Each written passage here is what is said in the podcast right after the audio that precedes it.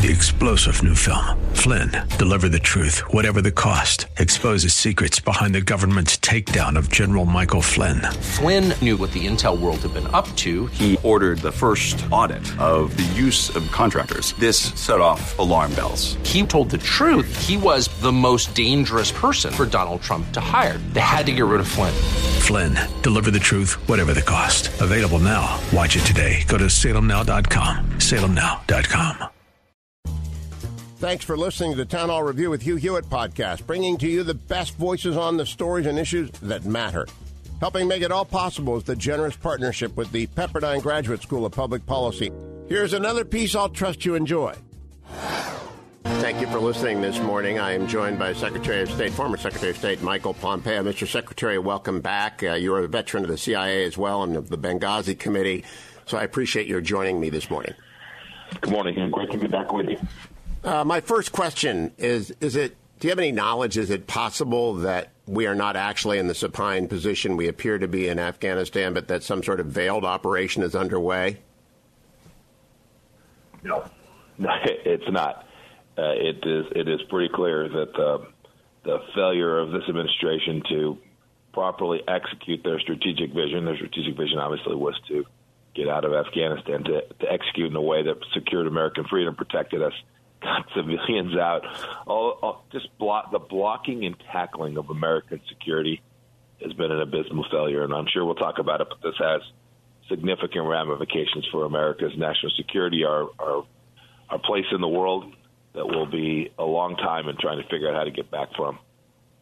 We will. Now, when you left office in January, the Doha Agreement uh, was in force. It had not been repudiated. The Taliban broke that not later than March by twice targeting one of the most heavily guarded bases in the country, operating base Chapman, forward operating base Chapman. Quote, a classified U.S. military installation in eastern Afghanistan wounded seven civilians outside the base. Uh, what would the response of the Trump administration have been to the breaking of the Doha Agreement in that fashion? Well, can't talk about a specific instance, but I can say this. There were uh, a whole handful of times that the Taliban didn't live up to the commitments that they'd made, not only to us orally, to the folks on the ground, but in the agreement that we signed in February of 2020. There were there were more than a few instances. In every one of those instances, we, we responded in the way that we had told them we would respond. We imposed real costs on them. We made clear that the costs that we were imposing on them were connected to their violation of the agreement right. This is how you execute a deterrence model. They violate the agreement, you respond with a cost that exceeds what they had done. You make clear that you did this in response to their violation, and you tell them, don't do it again. And if you do, we'll come back harder, faster, stronger next time. We did this on multiple occasions, and over the course of the subsequent months, now 11 while we were still in office, we had established a model that made clear to the Taliban that this was this would be our modus vivendi. And you know, we we shut them largely down. They didn't go take provincial capitals in large measure. They didn't go violate uh, some of the most fundamental things that put Americans at risk. We didn't have a single American killed here. We didn't have a single organized attack on an American in that entire time.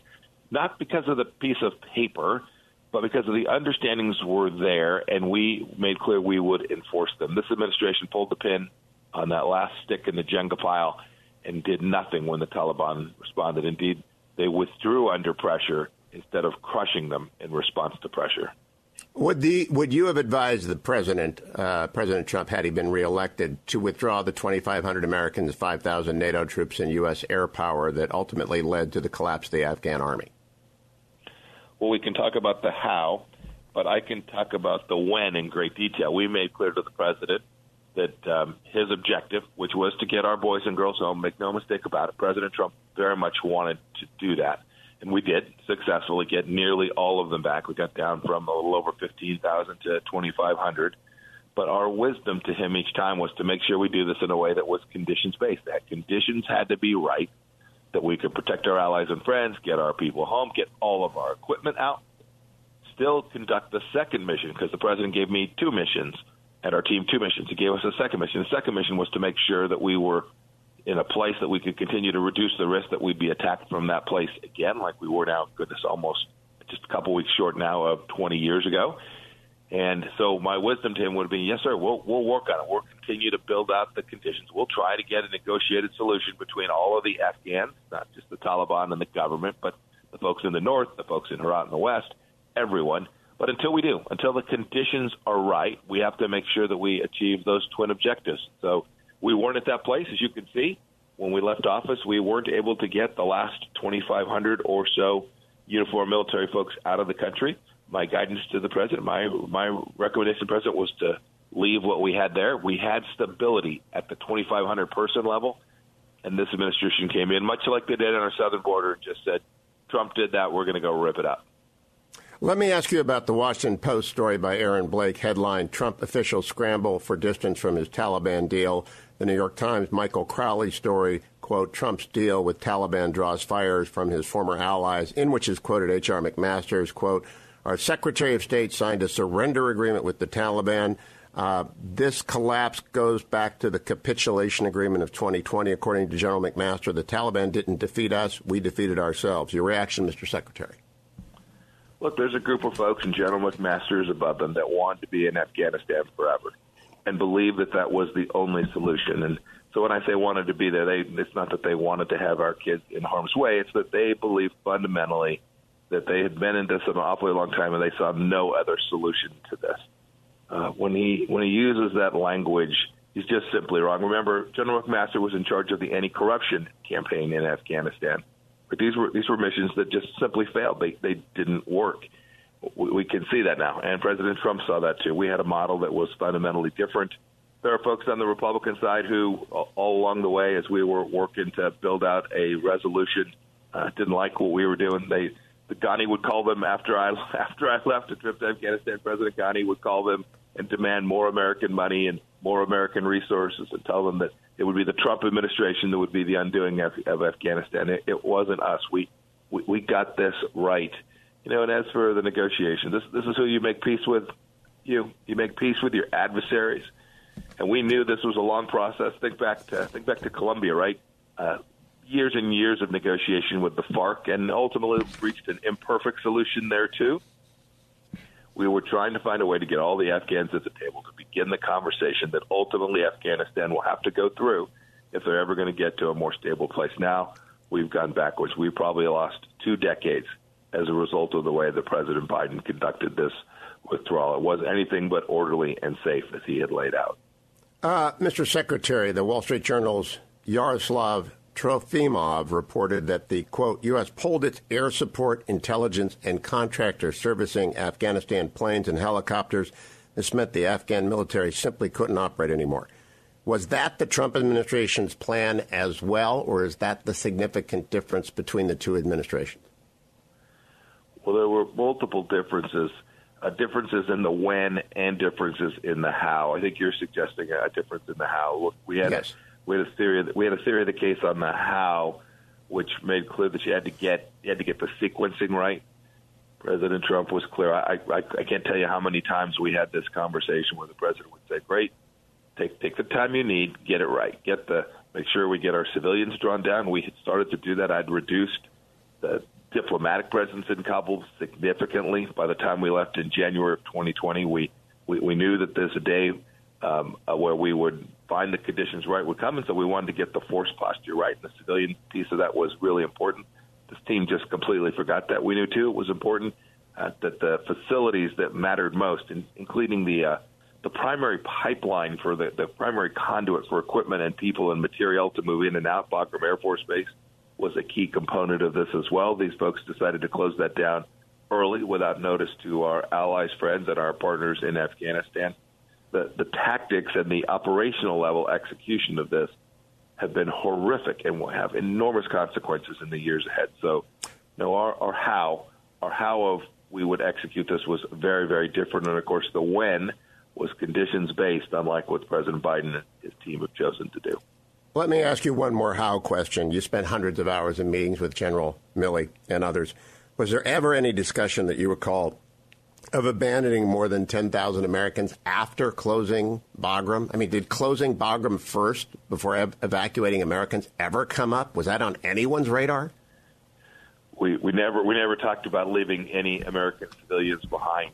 We we were not only going to work to get the civilians out, the American civilians out. We were going to work diligently to make sure we got every stitch of I remember the president talking about making sure you get every nail, every nail picked up from that place as best you can. We would there might have been structure and the like that we would have had to take down and explode and crush before we left. We might not have gotten 100% of that material out, but we were determined to get every American, including every American civilian, and every piece of equipment out when the conditions were right for us to go down below that 2,500 number.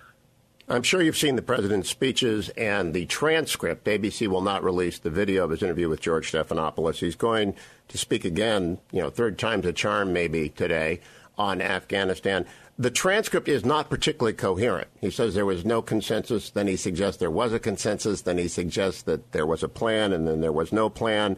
Uh, right now, he said no one's being killed, people are being killed. He said the falling from the airplane was four or five days ago. What did you make of that transcript, Mr. Secretary?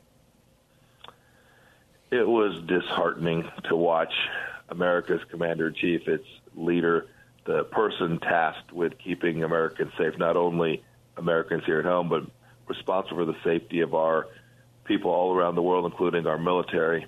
Uh, it, it was hard to watch because it made no sense. It wasn't based on logic. It, it was the, remarks reflected precisely what you're seeing play out in Kabul and the surrounding areas in Afghanistan today.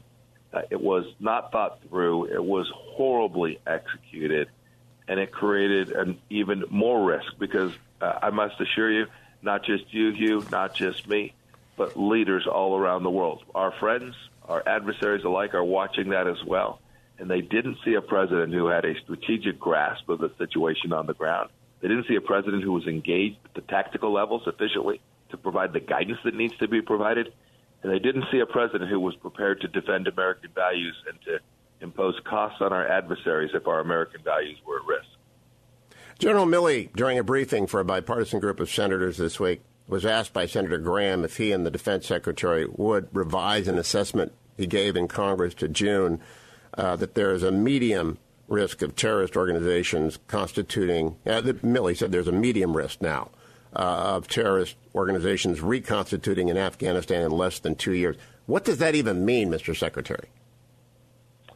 Well, I read all the intelligence for not only four years, but I had seen the intelligence on this issue in the six years prior to that when I, excuse me, the four years prior to that when I was on the intelligence committee as well. Well, I can't comment specifically on it. The intelligence community was pretty clear all along that there was risk of collapse of the of the Afghan government. Remember, this was, was for your listeners. This was a corrupt government from the get go.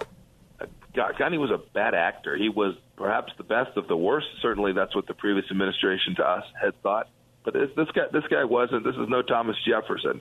This is a this is a nation that didn't have a central casting leader who was prepared to actually lead Afghanistan forward. And so the political underpinnings of that stability, put aside for a moment the Afghan National Security Forces' capability to fight, the political underpinnings of security inside of that country were always ephemeral. They were always something that we worried about. When we would talk with our most senior military leaders and they were dealing directly with the Afghan National Security Forces, it was always that political incoherence and the corruption in Afghanistan that concerned them most and it led the intelligence community to be pretty clear, Hugh, that there was always the risk if the United States didn't maintain its posture there that they would the Afghan government would collapse. One last note: there's two pieces to this. One one is the military presence, the actual advisors that were on the ground. You, you'll recall we left combat operations as a technical legal matter before, but we were certainly out on the ground working alongside those Afghan forces. But the second piece is payroll it was the United States government that was making payroll for the Afghan National Security Forces as well. And we always knew that that payroll, and President Trump was clear about this as well, that payroll component, the fact that we were going to prepare, be prepared to continue to financially underwrite the Afghan National Security Forces was also perhaps the central linchpin of American security these last 15 years. And I think when I think when Ghani fled and they saw the Americans pulling out while leaving their own civilians behind, I think the Afghan military said, I wonder if my check's going to clear next week. Let's talk about those civilians. People have been left behind. Americans, allies, Afghan people. Would President Trump you have ever allowed the Americans to be stranded this way? And should we use all necessary force and communicate that to get the Americans out? Step one. Well, you, you can you can never talk about the counterfactual. We're not there. And so when someone says, "Well, what would have happened?" It is impossible to answer that question with absolute certainty. I can give you the data and facts from the four years that I served. For four years, we never allowed that to happen. I can't imagine that our administration would have permitted to happen. These civilians stranded and have our senior leaders stand at the podium and say that the United States doesn't have the capacity to go get them back. What's clear is that we simply don't, under this administration, have the will to go get them. Thanks to other times, right? Wuhan virus spreads around the world. We repatriate 140,000 American civilians from around the world. A different situation, to be sure, but a clear determination that we're going to let Americans be stuck in Machu Picchu or in Morocco or any place else. We're going to get our people home. We're going to use American power, money, resources to execute that mission. I'm confident that the president today, if he were there, would be demanding that we do that. He'd be demanding that the military execute a plan along with our State Department officials on the ground to identify and then get these folks out and get them back home. My last question, Mr. Secretary, I know your time is limited. Taiwan, Ukraine, and Pakistan. These are the immediate consequence nations from our collapse. I think it's a very dangerous moment for uh, the first two con- countries, and I am disgusted with the third. What ought to be the consequences? What ought for Pakistan, and what should we be doing for Taiwan and Ukraine on the front lines of America's enemies? I said yesterday to a group of folks I was with that uh, they asked what what could we do to begin to restore America's credibility in the world. Uh, I think a really good start would be to begin delivering significant weapon systems to Taiwan, just as a absolute show that the United States is going to continue to be with them and make clear to the Chinese Communist Party that what happened in Afghanistan is not going to happen in Taipei. What do I mean by that? America is not going to abandon a longtime foe in the face of a threat. A longtime ally. Longtime ally. Communist Party. Yeah. Yes, exactly. Not not going to abandon. I sorry, abandon an ally in the face of a threat from the Chinese Communist Party. Ukraine, the same. I talked about the fact that it would be a really good time to send a high-level mission to Ukraine and a team there that was prepared to engage in economic activity. You could still make the decision to close down the Nord Stream 2 pipeline, bolstering the Ukrainian people. Those are the kinds of things that a leader could do today to demonstrate to our allies around the world, every country, from the Middle East to Southeast Asia, to demonstrate to them that America will continue to stand with its friends in the face of challenges from our adversary. What happened here, Hugh, is clear. The Taliban pushed. They violated the agreement for sure, but they pushed on America, and America withdrew. When that happened in the Trump administration, when our adversaries pushed on America, America responded with real force. When Qasem Soleimani threatened Americans, we took down that threat. When al Baghdadi and his ISIS caliphate threatened America, we took down that threat. This administration has taken precisely opposite response, and it calls for American leadership to demonstrate today that we're still going to be with our friends in tough times. Mr. Secretary, I know your time is limited. Thank you for joining me. Come back often, and uh, uh, thank you. I appreciate it. Thank you, Hugh. Have a good morning, sir. I, uh, I've got to say, the President of the United States, I hope he is listening, needs to take questions today like Mike Pompeo just took questions. Thanks for listening to the Town Hall Review. Our program is coming today in partnership with the Pepperdine Graduate School of Public Policy. It's America's most unique graduate leadership programs offered on Pepperdine's breathtaking campus in Malibu, California. Learn more at publicpolicy.pepperdine.edu.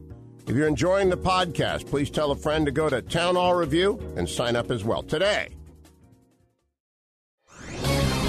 This is Jerry Bowyer of Town Hall Finance for townhall.com. President Biden is defending his decision to pull U.S. forces out of Afghanistan. But the problem is not that he pulled out, but rather how he pulled out.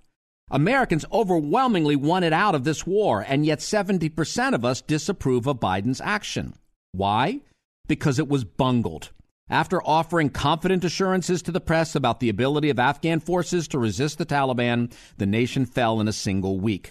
The bad news is likely to keep rolling in as America rolls out.